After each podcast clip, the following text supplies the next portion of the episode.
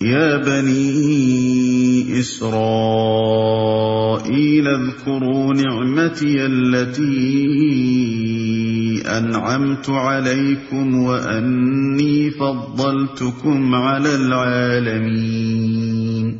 اے بنی اسرائیل، یاد کرو میری وہ نعمت جس سے میں نے تمہیں نوازا تھا، اور یہ کہ میں نے تمہیں دنیا کی تمام قوموں پر فضیلت دی تھی۔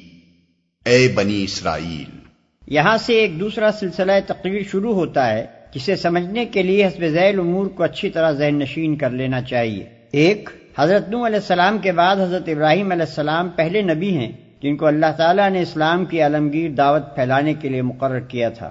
انہوں نے پہلے خود عراق سے مصر تک اور شام و فلسطین سے ریگستان عرب کے مختلف گوشوں تک برسوں گشت لگا کر اللہ کی اطاعت و فرما برداری یعنی اسلام کی طرف لوگوں کو دعوت دی۔ پھر اپنے اس مشن کی اشاعت کے لیے مختلف علاقوں میں خلیفہ مقرر کیے۔ شرق اردن میں اپنے بھتیجے حضرت لوت علیہ السلام کو، شام و فلسطین میں اپنے بیٹے حضرت اسحاق علیہ السلام کو اور اندرون عرب میں اپنے بڑے بیٹے حضرت اسماعیل علیہ السلام کو معمور کیا۔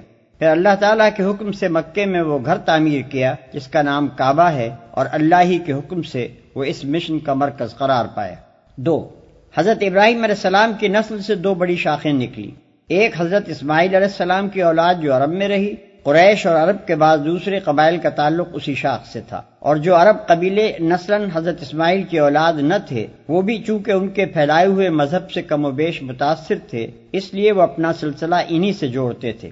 دوسرے حضرت اسحاق علیہ السلام کی اولاد جن میں حضرات یعقوب علیہ السلام، یوسف علیہ السلام موسا علیہ السلام، داؤد علیہ السلام، سلیمان علیہ السلام یا علیہ السلام، عیسیٰ علیہ السلام اور بہت سے انبیاء علیہ السلام پیدا ہوئے۔ اور جیسا کہ پہلے بیان کیا جا چکا ہے، حضرت یعقوب علیہ السلام کا نام چونکہ اسرائیل تھا، اس لیے یہ نسل بنی اسرائیل کے نام سے مشہور ہوئی۔ ان کی تبلیغ سے جن دوسری قوموں نے ان کا دین قبول کیا، انہوں نے یا تو اپنی انفرادیت ہی ان کے اندر گم کر دی یا وہ نسل تو ان سے الگ رہے، مگر مذہباً ان کے متبع رہے۔ اسی شاخ میں جب پستی و تنزل کا دور آیا، تو پہلے یہودیت پیدا ہوئی اور پھر عیسائیت نے جنم لیا۔ تین، حضرت ابراہیم کا اصل کام دنیا کو اللہ کی اطاعت کی طرف بلانا اور اللہ کی طرف سے آئی ہوئی ہدایت کے مطابق انسانوں کی انفرادی و اجتماعی زندگی کا نظام درست کرنا تھا۔ وہ خود اللہ کے متی تھے، اس کے دیے ہوئے علم کی پیروی کرتے تھے، دنیا میں اس علم کو پھیلاتے تھے اور کوشش کرتے تھے کہ سب انسان مالک کائنات کے متی ہو کر رہیں۔ یہی خدمت تھی جس کے لیے وہ دنیا کے امام و پیشوا بنائے گئے۔ ان کے بعد یہ امامت کا منصب ان کی نسل کی اس شاخ کو ملا جو حضرت اسحاق علیہ السلام اور حضرت یعقوب علیہ السلام سے چلی اور بنی اسرائیل کہلائی۔ اسی میں انبیاء پیدا ہوتے رہے، اسی کو راہ راست کا علم دیا گیا، اسی کے سپرد یہ خدمت کی گئی کہ اس راہ راست کی طرف اقوام عالم کی رہنمائی کرے۔ اور یہی وہ نعمت تھی جسے اللہ تعالیٰ بار بار اس نسل کے لوگوں کو یاد دلا رہا ہے۔ اس شاخ نے حضرت سلیمان علیہ السلام کے زمانے میں بیت المقدس کو اپنا مرکز قرار دیا۔ اس لیے جب تک یہ شاخ امامت کے منصب پر قائم رہی، بیت المقدس ہی دعوت اللہ کا مرکز اور خدا پرستوں کا قبلہ رہا۔ چار پچھلے دس رکوعوں میں اللہ تعالیٰ نے بنی اسرائیل کو خطاب کر کے ان کی تاریخی فرد قرارداد جرم اور ان کی وہ موجودہ حالت جو نزول قرآن کے وقت ہی بے کمکاست پیش کر دی ہے اور ان کو بتا دیا ہے کہ تم ہماری اس نعمت کی انتہائی ناقدری کر چکے ہو جو ہم نے تمہیں دی تھی۔ تم نے صرف یہی نہیں کیا کہ منصب امامت کا حق ادا کرنا چھوڑ دیا، بلکہ خود بھی حق اور راستی سے پھر گئے۔ اور اب ایک نہایت قلیل عنصر صالح کے سوا تمہاری پوری امت میں کوئی صلاحیت باقی نہیں رہی ہے۔ پانچ، اس کے بعد اب انہیں بتایا جا رہا ہے کہ امامت ابراہیم علیہ السلام کے نطفے کی میراث نہیں ہے، بلکہ یہ اس سچی اطاعت و فرمبرداری کا پھل ہے جس میں ہمارے اس بندے نے اپنی ہستی کو گم کر دیا تھا۔ اور اس کے مستحق صرف وہ لوگ ہیں جو ابراہیم علیہ السلام کے طریقے پر خود چلیں اور دنیا کو اس طریقے پر چلانے کی خدمت انجام دیں۔ کیونکہ تم اس طریقے سے ہٹ گئے ہو اور اس خدمت کی اہلیت پوری طرح کھو چکے ہو۔ لہذا تمہیں امامت کے منصب سے معذول کیا جاتا ہے۔ چھ، ساتھ ہی اشاروں اشاروں میں یہ بھی بتا دیا جاتا ہے کہ جو غیر اسرائیلی قومیں موسا علیہ السلام اور عیسیٰ علیہ السلام کے واسطے سے حضرت ابراہیم علیہ السلام کے ساتھ اپنا تعلق جوڑتی ہیں، وہ بھی ابراہیمی طریقے سے ہٹی ہوئی ہیں۔ نیز مشرقین عرب بھی جو ابراہیم و اسماعیل علیہ السلام سے اپنے تعلق پر فخر کرتے ہیں، محض نسل و نسب کے فخر کو لیے بیٹھے ہیں۔ ورنہ ابراہیم و اسماعیل علیہ السلام کے طریقے سے اب ان کو دور کا واسطہ بھی نہیں رہا ہے۔ لہذا ان میں سے کوئی بھی امامت کا مستحق نہیں ہے۔ سات، پھر یہ بات ارشاد ہوتی ہے کہ اب ہم نے ابراہیم علیہ السلام کی دوسری شاخ بنی اسماعیل میں وہ رسول پیدا کیا ہے، جس کے لیے ابراہیم علیہ السلام اور اسماعیل علیہ السلام نے دعا کی تھی۔ اس کا طریقہ وہی ہے جو ابراہیم علیہ السلام، اسماعیل علیہ السلام، اسحاق علیہ السلام، یعقوب علیہ السلام اور دوسرے تمام انبیاء کا تھا۔ وہ اور اس کے پیرو تمام ان پیغمبروں کی تصدیق کرتے ہیں جو دنیا میں خدا کی طرف سے آئے ہیں اور اسی راستے کی طرف دنیا کو بلاتے ہیں، جس کی طرف سارے انبیاء دعوت دیتے چلے آئے ہیں۔ لہذا اب امامت کے مستحق صرف وہ لوگ ہیں جو اس رسول کی پیروی کریں۔ آٹھ، تبدیل امامت کا اعلان ہونے کے ساتھ ہی قدرتی طور پر تحویل قبلہ کا اعلان ہونا بھی ضروری تھا۔ جب تک بنی اسرائیل کی امامت کا دور تھا، بیت المقدس مرکز دعوت رہا۔ اور وہی قبلہ اہل حق بھی رہا۔ خود نبی عربی صلی اللہ علیہ وسلم اور آپ کے پیرو بھی اس وقت تک بیت المقدس ہی کو قبلہ بنائے رہے، مگر جب بنی اسرائیل اس منصب سے باضابطہ معذول کر دیے گئے، تو بیت المقدس کی مرکزیت آپ سے آپ ختم ہو گئی۔ لہذا اعلان کیا گیا کہ اب وہ مقام دین الہی کا مرکز ہے، جہاں سے اس رسول کی دعوت کا ظہور ہوا ہے۔ اور چونکہ ابتدا میں ابراہیم علیہ السلام کی دعوت کا مرکز بھی یہی مقام تھا اس لیے اہل کتاب اور مشکین کسی کے لیے بھی یہ تسلیم کرنے کی سوا چارہ نہیں ہے کہ قبلہ ہونے کا زیادہ حق کعبے ہی کو پہنچتا ہے۔ ہر درمی کی بات دوسری ہے کہ وہ حق وقت جانتے ہوئے بھی اعتراض کیے چلے جائیں۔ نو، امت محمد صلی اللہ علیہ وسلم کی امامت اور کعبے کی مرکزیت کا اعلان کرنے کے بعد ہی اللہ تعالیٰ نے انیسویں رکو سے آخر سورہ بقرہ تک مسلسل اس امت کو وہ ہدایات دی ہیں جن پر اسے عمل پیرا ہونا چاہیے۔ واتقوا يوما لا تجزي نفس عن نفس شيئا ولا يقبل منها عدل ولا تنفعها شفاعة ولا تنفعها شفاعة ولا هم ينصرون اور ڈرو اس دن سے جب کوئی کسی کے ذرا کام نہ آئے گا۔ نہ کسی سے فدیہ قبول کیا جائے گا، نہ کوئی سفارشی آدمی کو فائدہ دے گی اور نہ مجرموں کو کہیں سے کوئی مدد پہنچ سکے گی۔ وَإِذِ ابْتَلَى إِبْرَاهِيمَ رَبُّهُ بِكَلِمَاتٍ فَأَتَمَّهُنَّ قَالَ إِنِّي جَاعِلُكَ لِلنَّاسِ إِمَامًا۔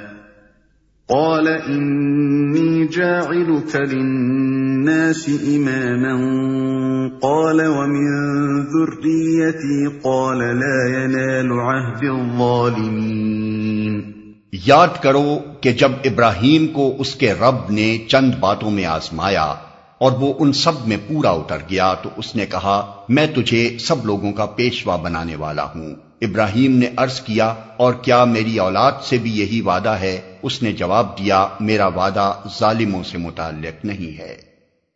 یاد کرو کہ جب ابراہیم کو اس کے رب نے چند باتوں میں آزمایا۔ قرآن میں مختلف مقامات پر ان تمام سخت آزمائشوں کی تفصیل بیان ہوئی ہے، جس سے گزر کر حضرت ابراہیم علیہ السلام نے اپنے آپ کو اس بات کا اہل ثابت کیا تھا کہ انہیں بنی نو انسان کا امام اور رہنما بنایا جائے۔ جس وقت سے حق ان پر منکشف ہوا، اس وقت سے لے کر مرتے دم تک ان کی پوری زندگی سراسر قربانی ہی قربانی تھی۔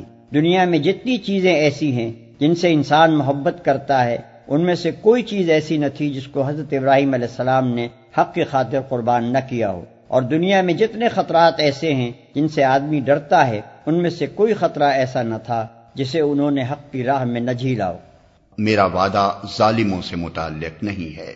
یہ وعدہ تمہاری اولاد کے صرف اس حصے سے تعلق رکھتا ہے جو صالح ہو۔ ان میں سے جو ظالم ہوں گے ان کے لیے یہ وعدہ نہیں ہے۔ اس سے یہ بات خود ظاہر ہو جاتی ہے کہ گمراہ یہودی اور مشرق بنی اسماعیل اس وعدے کے مصداق نہیں ہیں۔ وَإِذْ جَعَلْنَا الْبَيْتَ مَثَابَةً لِلنَّاسِ وَأَمْنًا وَاتَّخِذُوا مِن مَّقَامِ إِبْرَاهِيمَ مُصَلًّى وَعَهِدْنَا إِلَىٰ إِبْرَاهِيمَ وَإِسْمَاعِيلَ أَن طَهِّرَا بَيْتِيَ لِلطَّائِفِينَ. أَن طَهِّرَا بَيْتِيَ لِلطَّائِفِينَ وَالْعَاكِفِينَ وَالرُّكَّعِ السُّجُودِ. اور ہم نے اس گھر کعبے کو لوگوں کے لیے مرکز اور امن کی جگہ قرار دیا تھا۔ اور لوگوں کو حکم دیا تھا کہ ابراہیم جہاں عبادت کے لیے کھڑا ہوتا ہے، اس مقام کو مستقل جائے نماز بنا لو۔ اور ابراہیم اور اسماعیل کو تاکید کی تھی کہ میرے اس گھر کو طواف اور اعتکاف اور رکوع اور سجدہ کرنے والوں کے لیے پاک رکھو۔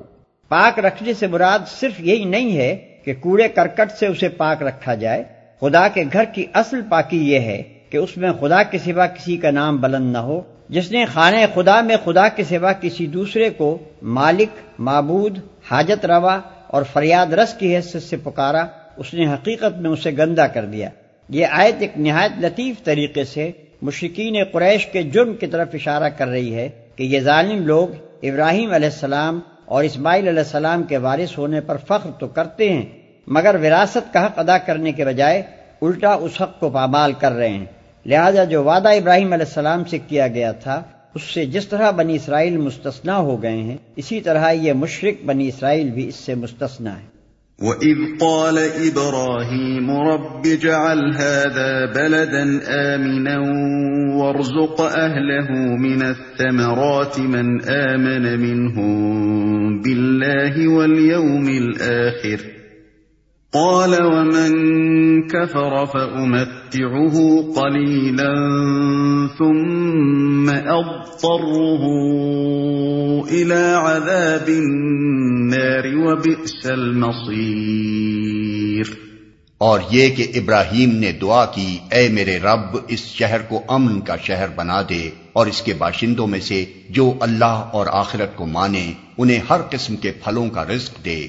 جواب میں اس کے رب نے فرمایا، اور جو نہ مانے گا، دنیا کی چند روزہ زندگی کا سامان تو میں اسے بھی دوں گا، مگر آخر کار اسے عذاب جہنم کی طرف گھسیٹوں گا، اور وہ بدترین ٹھکانہ ہے۔ دنیا کی چند روزہ زندگی کا سامان تو میں اسے بھی دوں گا۔ حضرت ابراہیم علیہ السلام نے جب منصب امامت کے متعلق پوچھا تھا، تو ارشاد ہوا تھا کہ اس منصب کا وعدہ تمہاری اولاد کے صرف مومن و صالح لوگوں کے لیے ہے۔ ظالم اس سے مستثنا ہے اس کے بعد حضرت ابراہیم علیہ السلام رزق کے لیے دعا کرنے لگے۔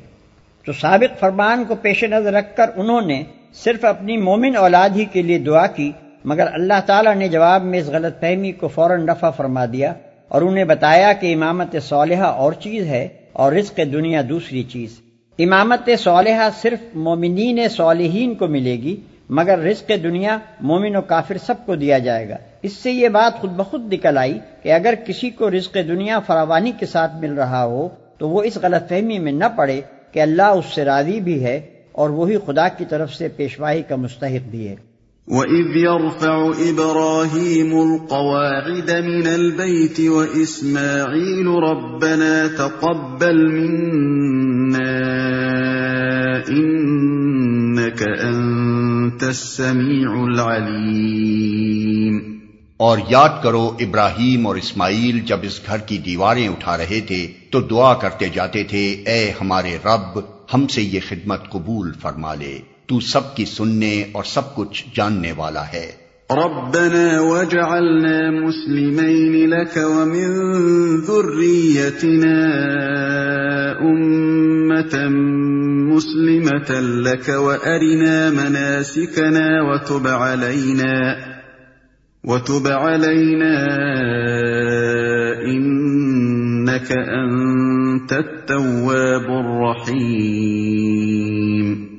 اے رب، ہم دونوں کو اپنا مسلم بنا، ہماری نسل سے ایک ایسی قوم اٹھا جو تیری مسلم ہو، ہمیں اپنی عبادت کے طریقے بتا اور ہماری کوتاہیوں سے درگزر فرما۔ تو بڑا معاف کرنے والا اور رحم فرمانے والا ہے۔ ربنا وبعث فيهم رسولا منهم يتلو عليهم آياتك ويعلمهم الكتاب والحكمة ويزكيهم إنك أنت العزيز الحكيم اور اے رب ان لوگوں میں خود انہی کی قوم سے ایک ایسا رسول اٹھائیو جو انہیں تیری آیات سنائے ان کو کتاب اور حکمت کی تعلیم دے اور ان کی زندگیاں سوارے تو بڑا مقتدر اور حکیم ہے۔ ان کو کتاب اور حکمت کی تعلیم دے اور ان کی زندگیاں سوارے زندگی سوارنے میں خیالات اخلاق عادات معاشرت تمدن سیاست غرض ہر چیز کو سنوارنا شامل تو بڑا مقتدر اور حکیم ہے۔ اس سے یہ بتانا مقصود ہے کہ محمد صلی اللہ علیہ وسلم کا ظہور دراصل حضرت ابراہیم علیہ السلام کی دعا کا جواب ہے۔